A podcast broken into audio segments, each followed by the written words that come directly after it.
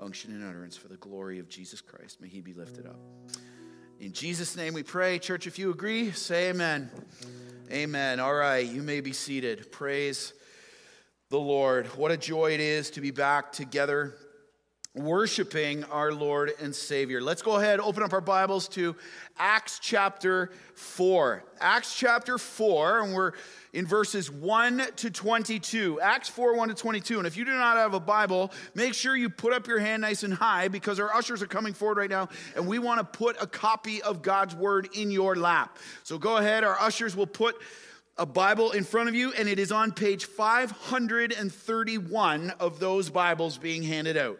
Page 531. Here we are in our next message in our series, verse by verse, line by line, through the book of Acts. And if you've been here for more than one week and heard one of these messages or more, you would know the key theme of the book of Acts is witness. And so, over the last, since the start of chapter three, we have been seeing the marks of a faithful witness. Started right here, actually, at the end of chapter two even verses 14 to 41 where we saw the message of a faithful witness is the beautiful gospel acts 2 14 to 41 then we moved in the next message we moved to the mindset that a faithful witness lives by. Acts 3 1 to 10. The mindset of a faithful witness is a mindset of expectancy, that it's never just another conversation, it's never just another moment, it's never just another Uber ride, because when God's glory is on the agenda, He will use that for His glory and the advancement of His kingdom.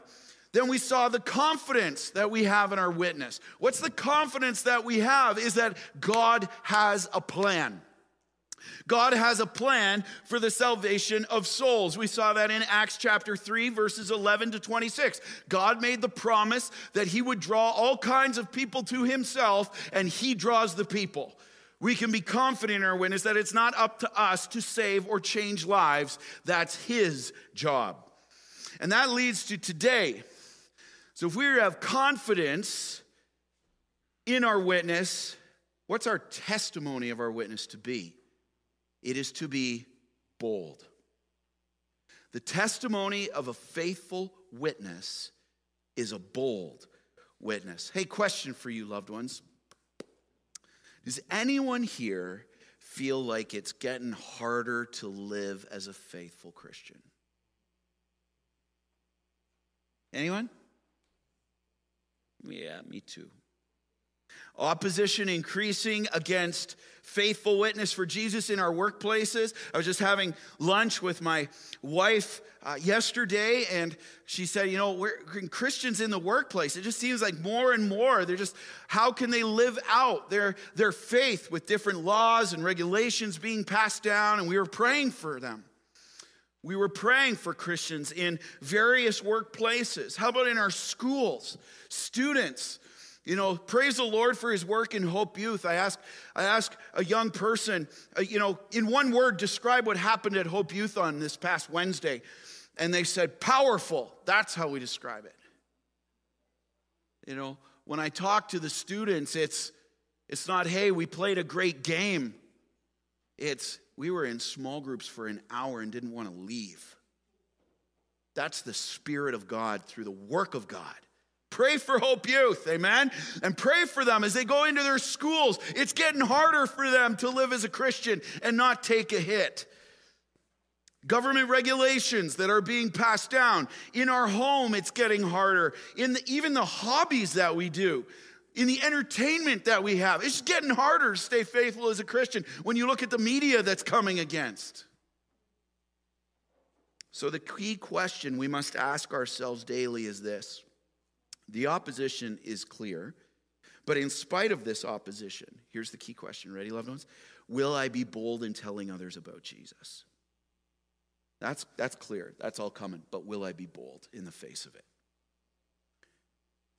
Now, let's there's lots of pictures about boldness and what can come to mind. Some people think, well, if I'm bold, then that means I get red in the face like a cherry tomato, and there's spit flying and there's angry tones. And no. What we'll see today The Greek word boldness is parrhesia, and it means this. You'll see it on the screen. It means a, a confidence or freedom in speaking. Biblical boldness is just spirit inspired courage and confidence to proclaim the gospel in spite of any danger or threat. Parrhesia, boldness, a freedom to speak from spirit inspired courage and confidence. You don't have to raise your voice for that. You don't have to get red in the face for that. You're just, if I could sum it up this way, it just means declaring the gospel with here it is two words courageous clarity. Just be clear and be truthful. Courageous clarity no matter what. But there's a problem. And I think you just look at that definition, the biblical definition of boldness, and you'll see it. The problem that you and I face each day is this um, so often we're not bold in our witness, are we? We're afraid. Hey, can I just say, as we are meeting before the service there for pre service prayer, just hit me. You know, Jesus buried fear in the ground with him.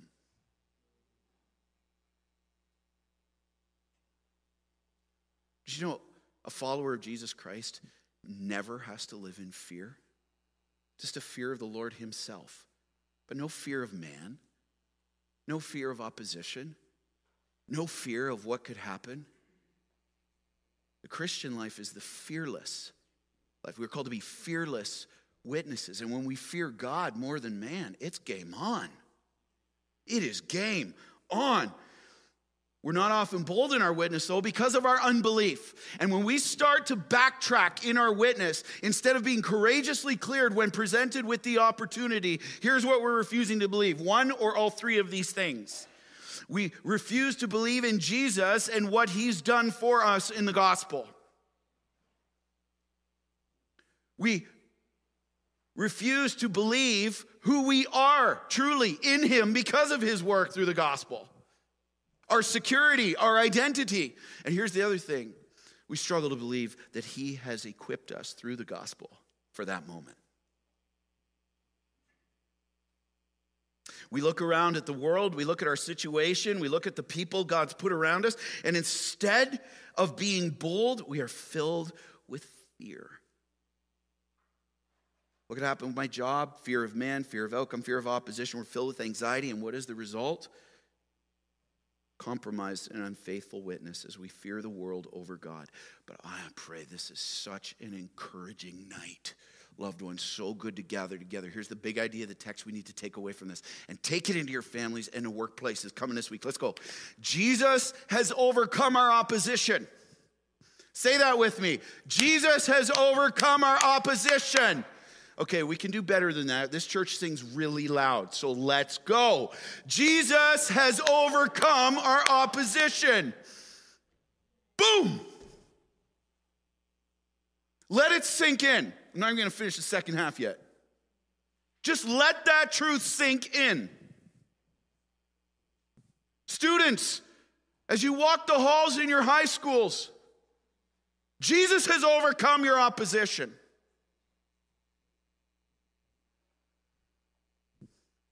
mothers, fathers.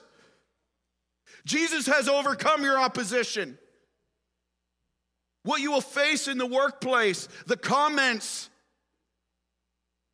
the looking down on you for your beliefs, Jesus has overcome that opposition. Fear not.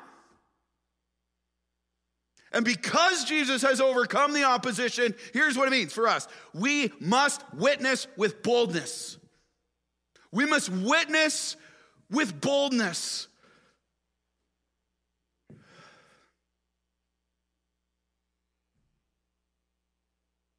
Lord, help us. So, how do we live as a bold witness? We're going to see three marks of a bold witness. We must increasingly live out each day in the power of the Holy Spirit. If we are to see faith overcome fear, anyone want to see faith overcome fear? Come on. If we are to see faith overcome fear and witness courageously to see Jesus advance his kingdom for his glory, no matter what opposition comes against us, you ready to go? Let's dive in, Hope, all right? Let's stand to honor the authority of God's word. Acts chapter 4, verses 1 to 4. We're not going to read all 22 verses right now. We're just going to go 1 to 4. Ready to go? Read this nice and loud. I love this. Peter and John before the council. Verse 1. And as they were speaking to the people, the priests and the captain of the temple and the Sadducees came upon them greatly annoyed because they were teaching the people and proclaiming in Jesus the resurrection from the dead and they arrested them and put them in custody until the next day, for it was already evening.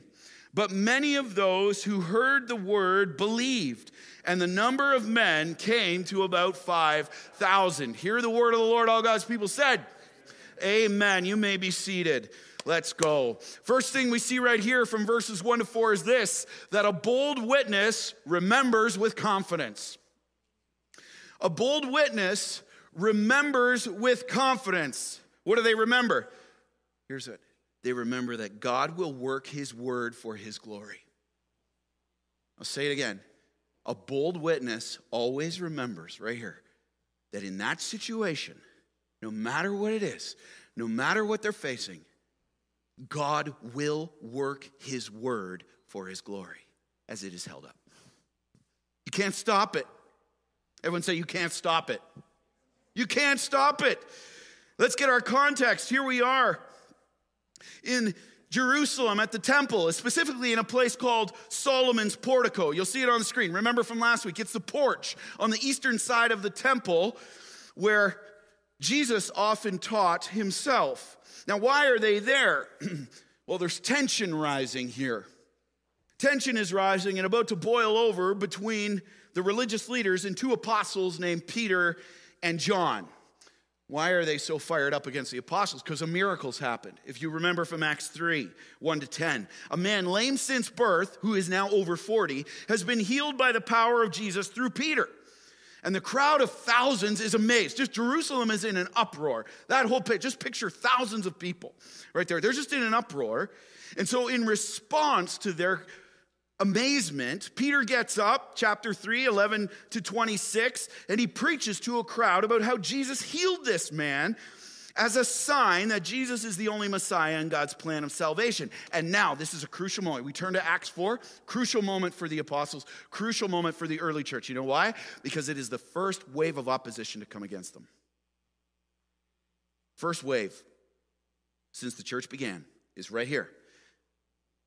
It's the first wave of opposition coming against the church. So far, they've been, you saw Acts 2 42 to 47. There's been so much joy in the Lord, and they're serving together, and Lord's adding numbers. It'd be real easy to get real comfy. And now the Lord allows the first wave of opposition to come. And the conviction, faith, and boldness of Peter and John is put to the test. Crucial moment. And so in verses 1 to 4, as we read, after hearing Peter and seeing what's happening, Jewish authorities, they arrive on the scene. They see hear the preaching of Jesus. They see the crowd's response and they arrive on the scene. And notice the text in verse 2. Go back to it. It says they were greatly annoyed. You know what that means? They're just exasperated by these guys and they're offended. Hey, here's the first thing we need to see. If you are faithfully preaching the gospel, eventually someone's going to get offended. Can we just stop trying? Like, we don't intentionally go in to try to offend someone. We don't be rude and don't say it in an offensive way. We speak courageously but clearly, but eventually someone's going to get offended by the truth. And I, so I don't want how I say that to be offensive, but if they they're offended by the truth of God, that's between them and him. Our job isn't to be bullies with the truth, our job is to be clear and courageous with it and to speak it in love and conviction and compassion. So here they are. And so, who specifically comes at them? Well, look at verse 1. The captain of the temple police force. The temple police force was a group of Levitical priests who had been chosen to maintain law and order, and they were charged by the Romans to maintain law and order at the temple. And this chief of the temple police courts, he's second in command to the high priest. So he's a big wig. And next you see, look, go back to the text, verse one, the Sadducees. Oh, it's so sad, you see. I can't, I can't resist. I just couldn't, every time I say it, it's just so sad, you see. Just so sad. A religious group made up of wealthy members of the highest class of society, and they had political power. Why? Because the Sadducees were in with the Roman government. That's why the Sadducees and the Pharisees didn't like each other. They were always doing this. The only thing they were united in is getting rid of Jesus. But they hated each other because the Pharisees couldn't stand Rome. And so the Sadducees, what's important to note here is that they were known for their denial of the supernatural. How do you think that's going to go over with the preaching going on?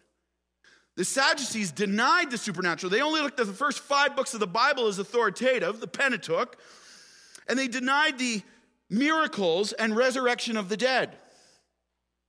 Well, notice what they're preaching Jesus has resurrected from the dead. They're going to have a problem with it. And so recall that they, along with the Pharisees, were responsible for putting Jesus to death for claiming that he would be resurrected from the dead, for claiming that he's the Messiah just a short time earlier. Most scholars think just 100 days earlier, Jesus' death from this point. And so the result is they were annoyed. They saw the apostles as agitators and heretics who were looking to make the leaders look bad. And the Sadducees just love to hang on their position. So they're feeling threatened right now. And so they take action. What do they do? Go to the text. They arrest Peter and John and they throw them in prison overnight. You say, wait a second, why'd you throw them in overnight? Because they were going to be hauled before the Sanhedrin. And the Sanhedrin, which is the Jewish Supreme Court, I was taking a walk by the Supreme Court yesterday, praying over everything going on there. And it would be like you and I going to the Supreme Court and standing before all of the judges there. All right? And so the Sanhedrin only met in the mornings. It was Jewish law. And so notice verse 4, in spite of this. Verse 4 But many of those who'd heard the word believed, and the number of men came to about 5,000. See what happened there? How, how effective is the opposition being right now? Mm, nah,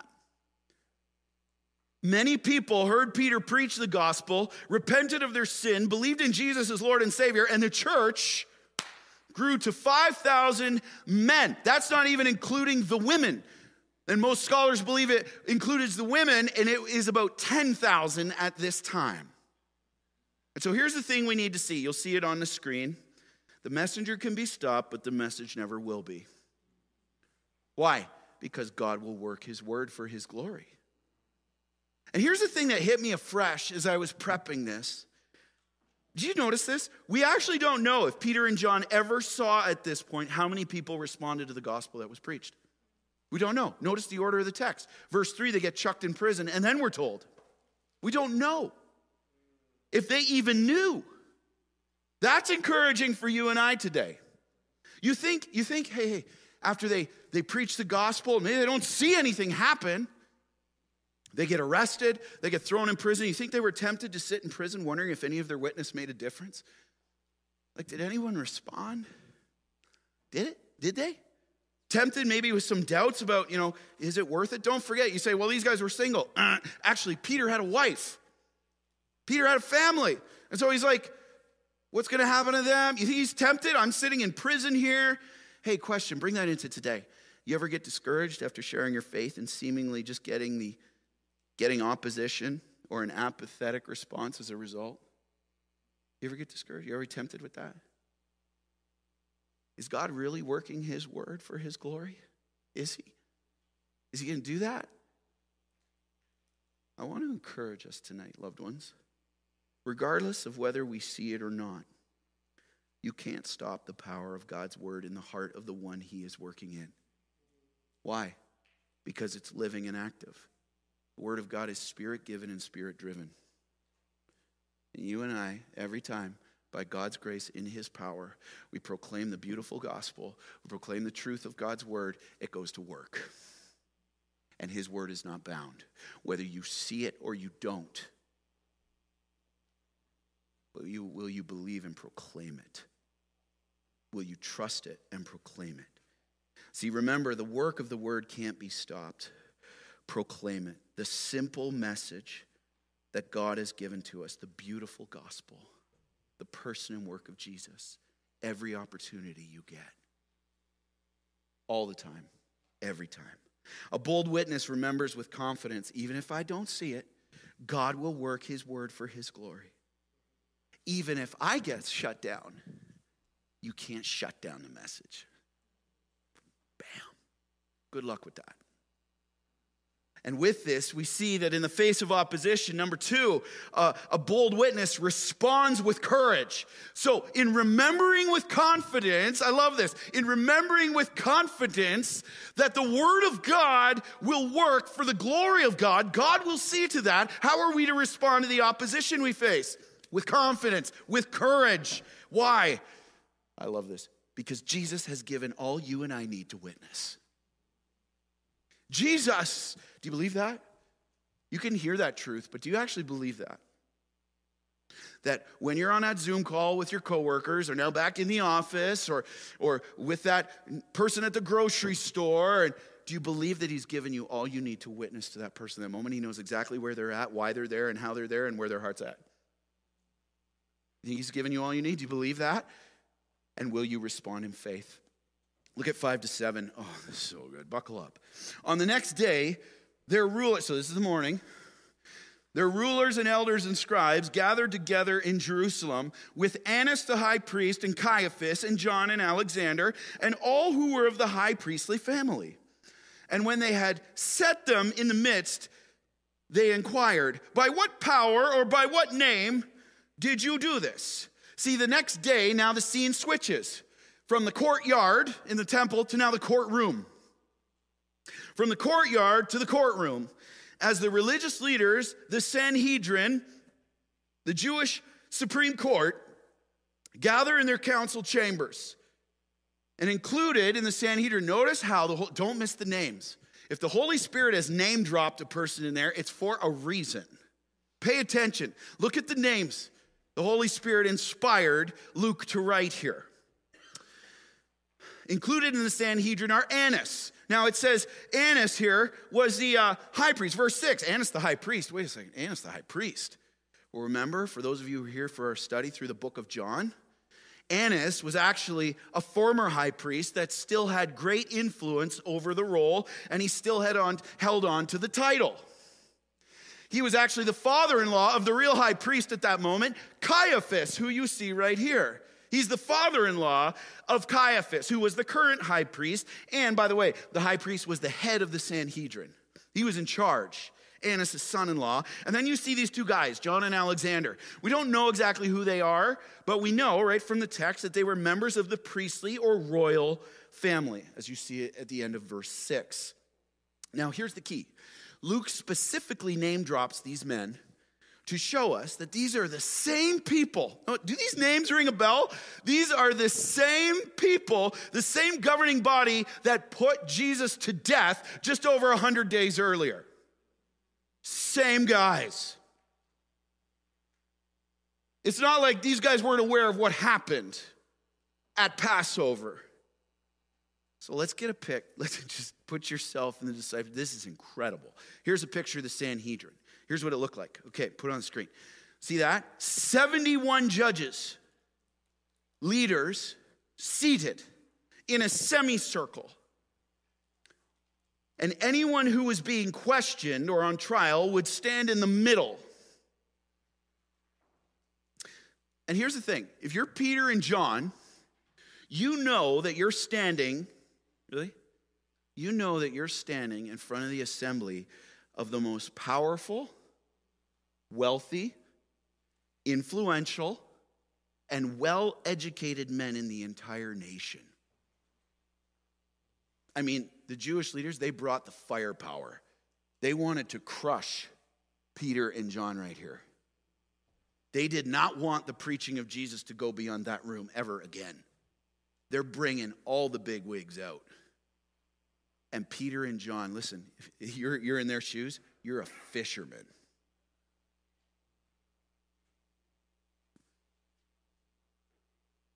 Just sit with that for a moment. How are you feeling right there? Be honest. You're in the middle. 71 judges ready to crush you.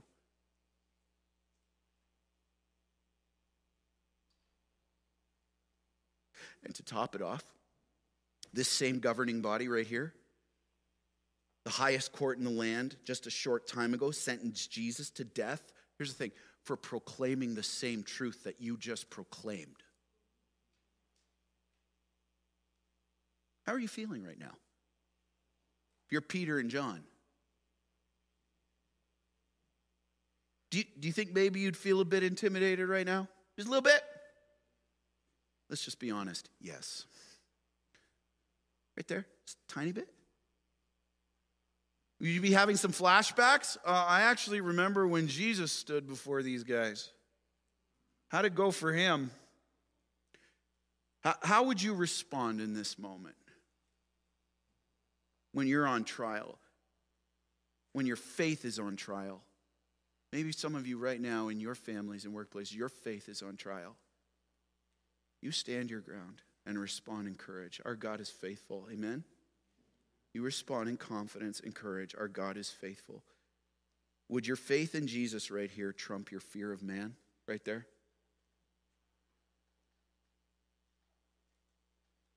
See, right here in this, and put yourself in that situation, whatever that is for you, that invokes that fear. Right there, Jesus has given you all you need to witness. The question for you and I is not, has he given us what we need? The question is, will you respond in faith? And you may say, Well, I want to, but I'm intimidated. I'm fearful. I'm feeling anything but courageous. Forget the Supreme Court. I'm intimidated talking to my teammate, to my family member, to my neighbor. Forget the Supreme Court. I'm, I'm intimidated by my neighbor.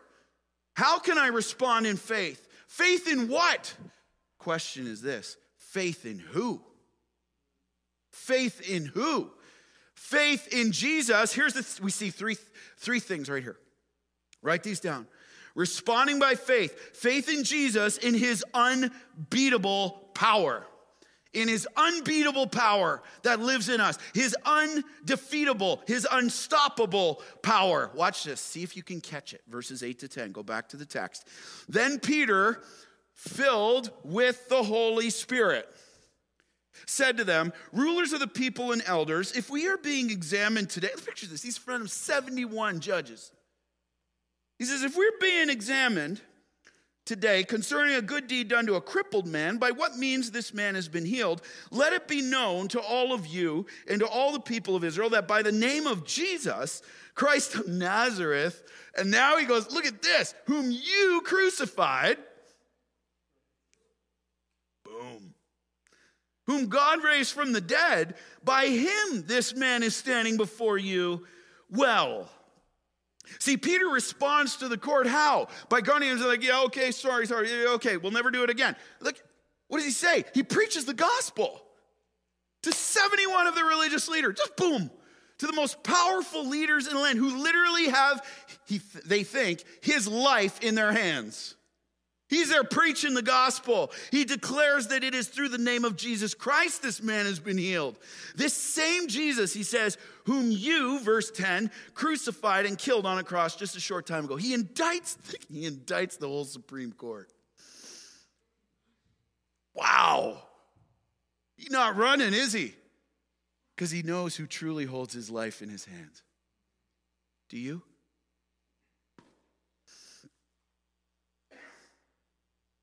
Do you? You know, we're, I'm reading this book right now called Forbidden Faith Faith in Forbidden Places. About the persecution of the church overseas.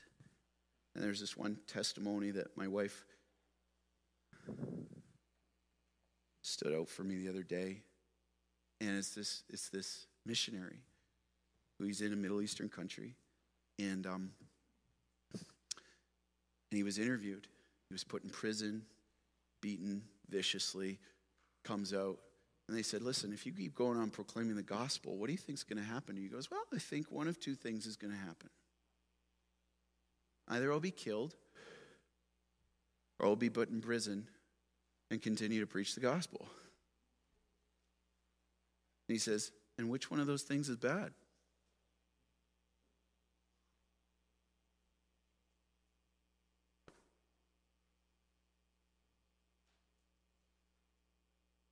He says, There's no bad option here. Just let that sit there for a moment.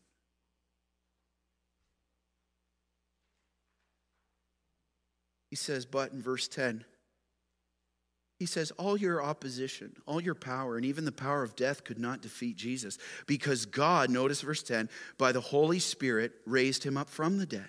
And you may say this, you may sit here and be like, Man, I want that. How could Peter respond this way? The key is in verse 8. Did you catch it? Peter filled with the Holy Spirit. That means filled to the max, filled completely. God Himself, the third person of the Trinity, filled with all that he would need in that moment to preach the gospel and witness boldly and courageously. And you may say this you say, I thought I'm always filled with the Spirit. Aren't I, on salvation, aren't I immediately filled with the Spirit? And yes, at the moment of salvation, that you repent of your sin and confess Jesus Christ as Lord, you are baptized and filled with the Holy Spirit. No questions asked. You are filled with the Holy Spirit.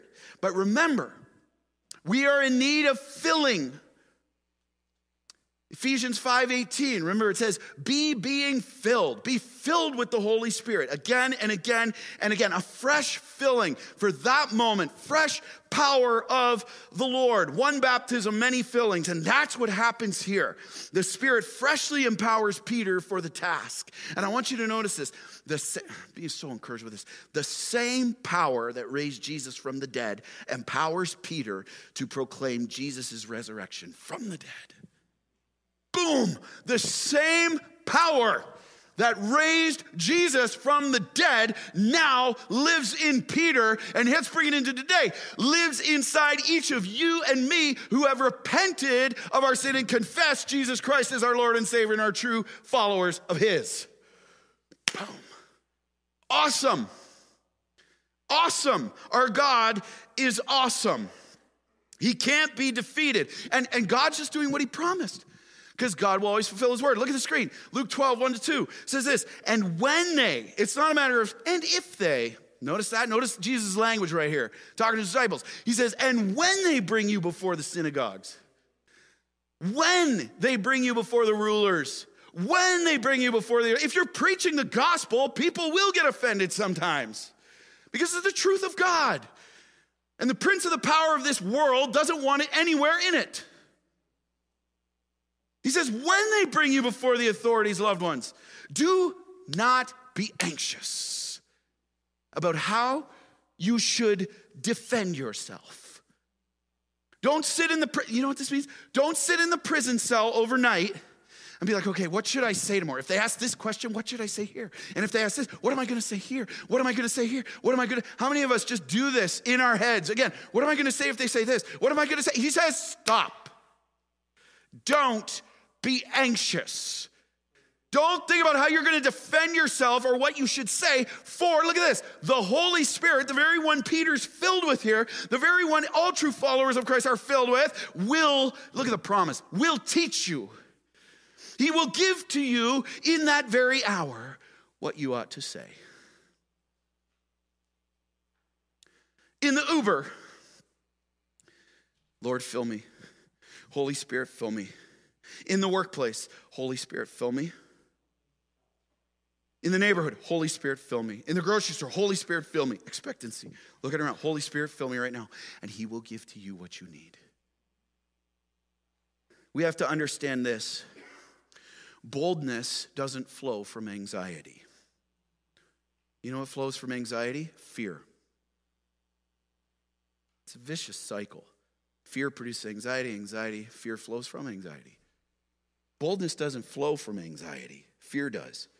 Boldness is the overflow of courage and faith in the Lord, in who He says He is, and knowing that He'll do what He says He'll do. That in that moment you'll have what you need. by the Spirit that lives in you. And if I and if I want I want to encourage you with this, loved ones, man, if there was ever a day the need for boldness, huh? Come on. If you are saved in Jesus, that person or situation you're fearful of or intimidated by has no power over the God that fills you. There's no power.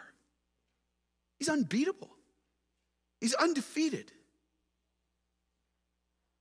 So, question Are you asking the Holy Spirit to fill you? When you're driving to work, when you're going into that meeting for your family devotions, when you're talking to, it? are you asking the Spirit to fill you and then stepping out by faith in witness, knowing that nothing can stop him and he will work his word for his, the glory of Jesus Christ? There's the first thing we see faith in Jesus' unbeatable power. Secondly, how can we respond with courage? Here it is faith in Jesus' unshakable authority faith in Jesus' unshakable authority. Go back to the text, verse 11 and 12.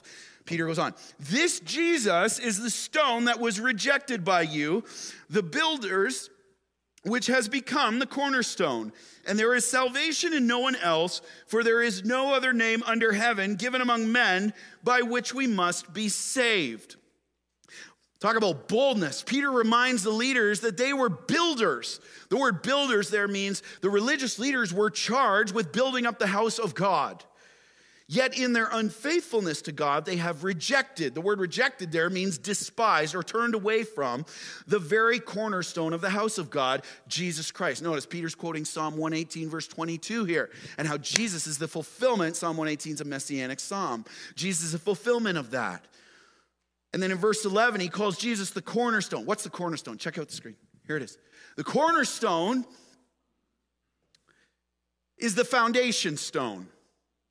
It's that one that's lit up there. It is the first stone set in construction of a building's foundation. And it is absolutely imperative to get the cornerstone right. You got to get the cornerstone right. Because notice the, notice the picture. All the other stones in the structure will be set in reference to that stone. And the position and strength of the entire structure is determined by it. If you reject the cornerstone, if you get that wrong, everything collapses, including in your homes, including in the church.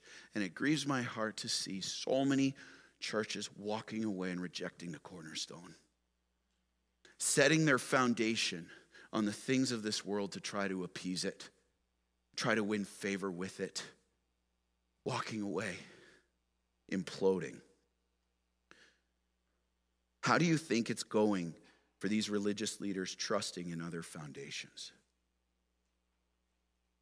Their own personal piety. How do you think it would go for you? See, today, Jesus is the cornerstone, the capstone, the head, the one with all authority over the house of God. He is building the church. He has all authority over all things and is our unshakable foundation on which we stand. In every situation, He does not bow the knee to any opposition we face. And look at verse 12 again. You say, How do you know this? Go back to verse 12. I love it. And there is salvation in no one else, because there's only one who has all authority. There's salvation in no one else, for there's no other name under heaven given among men by which we must be saved. See, no other name is higher, no other name is greater, no other name is stronger than the name above all names, the name of Jesus. Jesus is the exclusive Messiah, and all will bow the knee to him. Hey, believers, here's the challenge for us. Are you standing in courageous faith in the authority of Jesus in your witness? Knowing that He has all authority over that moment that He's brought you to. He's got all authority over that person you're speaking to, authority over that situation. He is an unshakable foundation for you in that moment. You need not run.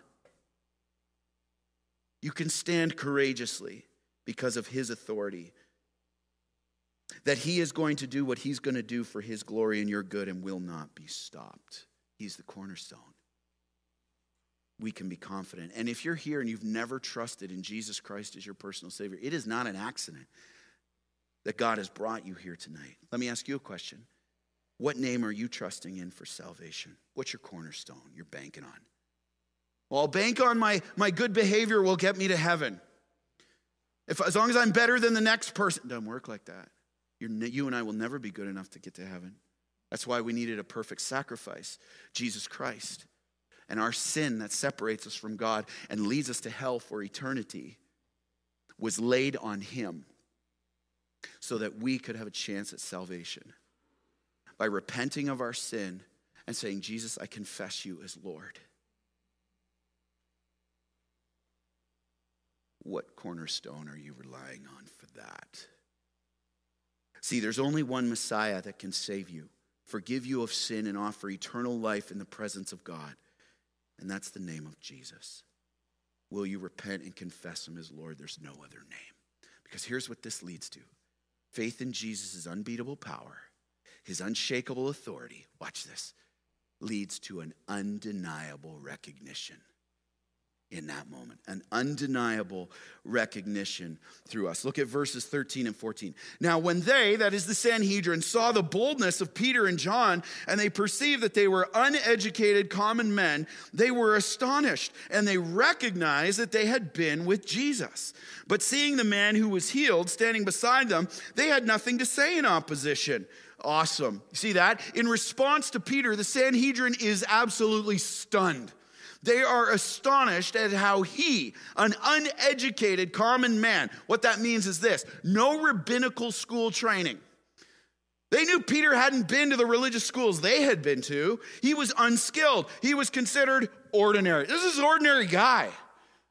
What's going on here? There's nothing special about him in their eyes. And actually, take it one step further. That word common there, uneducated common men, you know the Greek word for common is idiotes. Hey, newsflash.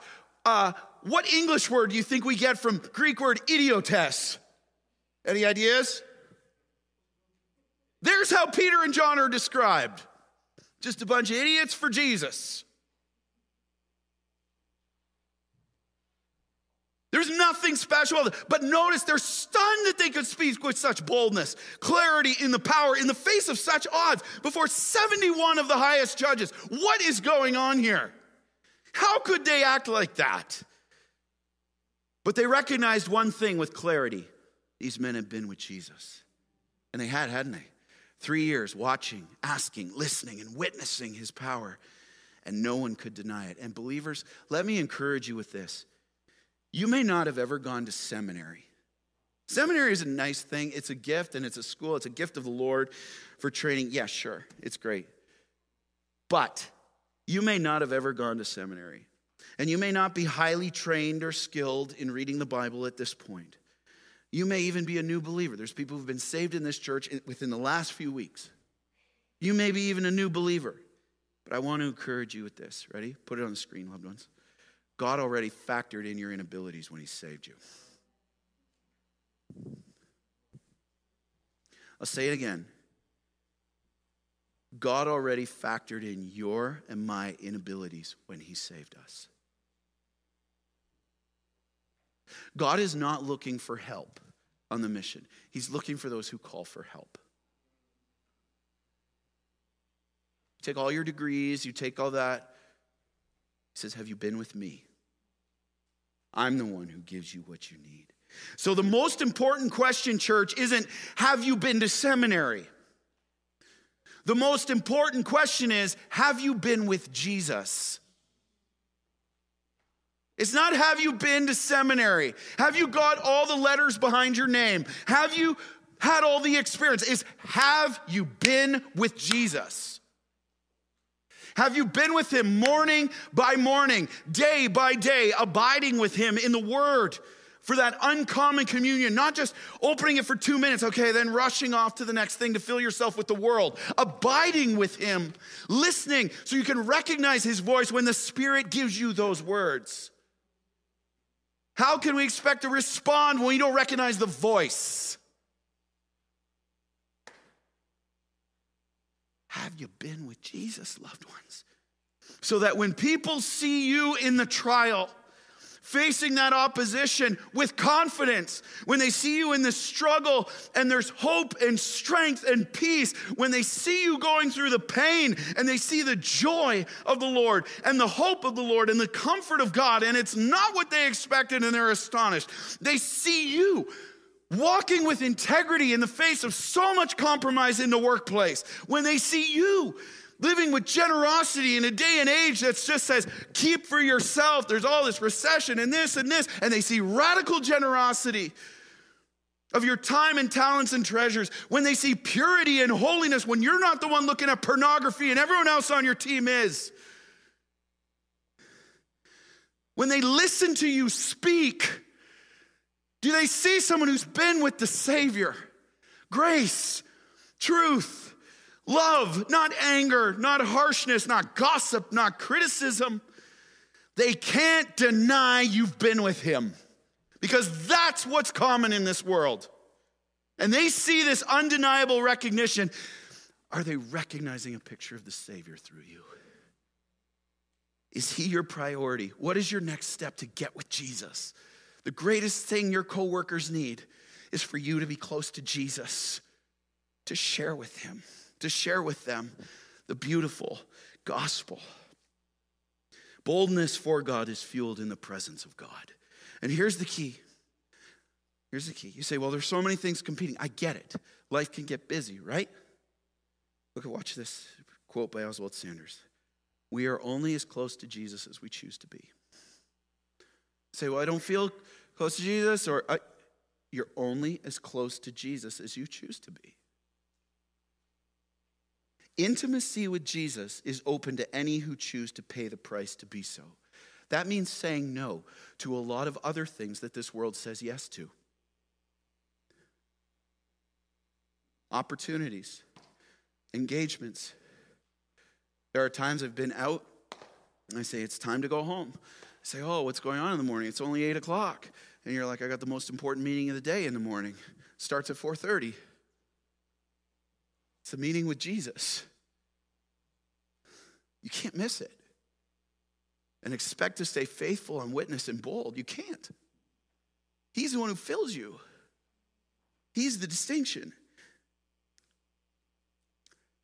Are you willing to pay the price to be so? What's the step you need to take? A bold witness remembers with confidence that God will work his word for his glory responds with courage, knowing that Jesus has given us all we need. And from this, lastly, is this a bold witness resolves with conviction. Resolves with conviction what? To obey God over man. To obey God over men. And the question is, will you? Will I? Look at 15 to 22. Let's read. This is incredible. But when they had commanded them to leave the council, so the Sanhedrin says, okay, you guys get out of here. We don't know what to do with you. We got to convene here. They say, What shall we do with these men? For that a notable sign has been performed through them is evident to all the inhabitants of Jerusalem, and we can't deny it. I love when God authenticates the truth, huh? Can't deny that. But in order that it may spread no further among the people, let's warn them to speak no more to anyone in his name. So they called them and charged them not to speak or teach at all in the name of Jesus. So here they are commanding the government commanding that the Christians cannot preach the gospel. You can't preach or teach anymore in Jesus' name. Now, watch this.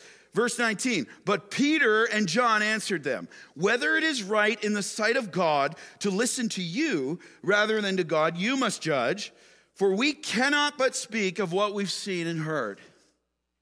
And when they had further threatened them, the Sanhedrin let them go, finding no way to punish them because of the people. For all were praising God for what had happened, for the man on whom this sign of healing was performed was more than 40 years old. Watch this. After seeing the boldness of Peter and John and the healed man standing before them, they remove them from the courtroom and have no idea what to do. So, why? They, the Sanhedrin, remember, they loved their position of power and they feared the city turning against them. Anything to keep their power seat at the table. And they knew they couldn't deny what had happened because the man was over 40. They're like, he's way beyond healing age for this. And so all the people were praising God, and those people wouldn't be pleased if the disciples were punished. So look at verse 18. The best plan they can come up with is to command or threaten them not to preach or teach the gospel anymore, threaten them with prison, threaten them with beatings, maybe even death. And notice the reply Peter and John 19 and 20. Oh, may it be so, Lord. Give us the conviction, the resolve. Peter and John say that no matter what, you give your beatings, you give your jail time, even our own death Christ be magnified. They will obey the command of God to preach the gospel because they can't help but speak of what they've seen. It was their divine mandate. And if you are a Christian here today, it is yours and mine as well. It's not up for debate whether that stops or not. Now, let's get some clarity here. Very important right now. The government, notice what's happening in this text the government is ordering them to not preach the gospel again, saying you can't do that.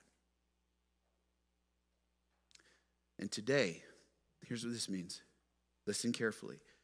Christians should obey governments, except when they are, listen, as they are in this text, very clearly and very explicitly commanding us to disobey God's word. You may not like the speeding laws.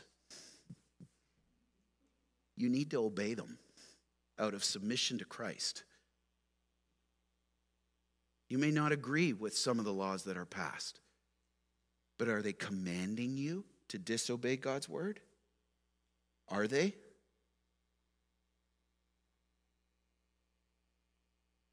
See, here's the key that we see from the text it's not what we want God's word to say, and then we twist it so we can keep the so called freedoms and comforts that we like,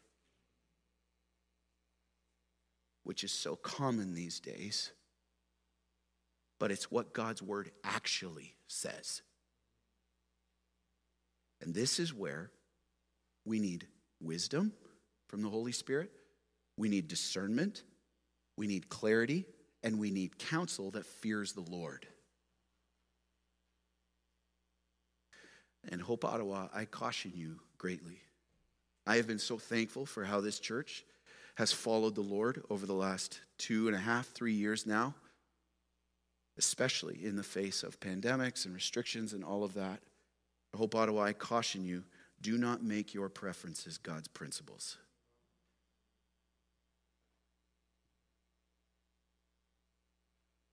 Don't twist the Word of God to say what it doesn't say so you can live out your preferences. And as I said, it has been very humbling and a joy to see you following him over these last few years, even when it got really hard. But the bold witness resolves to obey God over man. Will you? See, it's only fitting right now that we finish by coming coming to the communion table and remembering our example, our perfect example, our Savior, the one who lived a perfect life, get this, Jesus, of a perfectly bold witness, and who has promised to empower us in fulfilling our mission to be his witnesses. See, Jesus lived with an unshakable confidence in God that he would work his word for his glory. And at all times and in all things, Jesus responded in perfect courage in his witness, no matter what came against him. And he resolved at all times with perfect obedience to obey the will of his Father over the will of man that came against him, even to the point of death on a cross, so that all who repent of their sin and confess him as Lord may be saved. And the two elements we remember him with today our perfect witness, the author and perfecter of our faith, Jesus Christ. The bread, the bread representing his body, which was crushed beyond recognition, and the juice representing his blood that was shed to cover every sin we have committed, every sin we are committing right now, and every sin we will ever commit, covered through the blood of Jesus Christ that we may walk in victory over sin and have new life in Him. So, as we take these elements here, this is a sacred moment right here. Just minimize the shuffling, minimize the distractions, and it's time to get low before the Lord and reflect. Scripture commands us to examine ourselves. 1 Corinthians 11, 28 and 29 says this Let a person examine himself then, and then so eat of the bread and drink of the cup. We're not to come flippantly to the table of the Lord. It's a sacred moment. Examine ourselves. For anyone who eats and drinks without discerning the body eats and drinks judgment on himself. Jesus wants us to get right with him before we take these elements. And so, in these next few moments, let's just be still and discerning. Ask him to examine our hearts, and let's pray, church. Saying this as the psalmist did Search me, O God, and know my heart. Right here. Holy Spirit, what are the sin in my life that you see that I need to get right with you? Lead me in the way everlasting. And as 1 John 1 9 says, if we confess our sin, he's faithful and just to forgive us and cleanse us, that ongoing cleansing of all unrighteousness. So, in the quietness of this time, the worship team will sing over this beautiful hymn over us in this time. Let's be still and ask the Lord to examine our hearts. And, and if you're here and you've never trusted in Jesus Christ as your personal Savior, I want to say two things to you. Number one, I am so thankful that God brought you here tonight. I want you in this moment to really sit before the Lord and say, Jesus, am I saved? Do I know if I died tonight that I would be with you with in eternal life in your presence, or would I be in hell? And as He leads, confess. Say, Lord, I'm a sinner. And you, Jesus, are the only Messiah, the Savior. Forgive me. I confess you as Lord. I want to follow you. And you will have new life right now. And I would love, after the service, for you to come up and talk to us about, we want to share with you how to take your next steps in your walk with the Lord. Let's go to the Lord right now.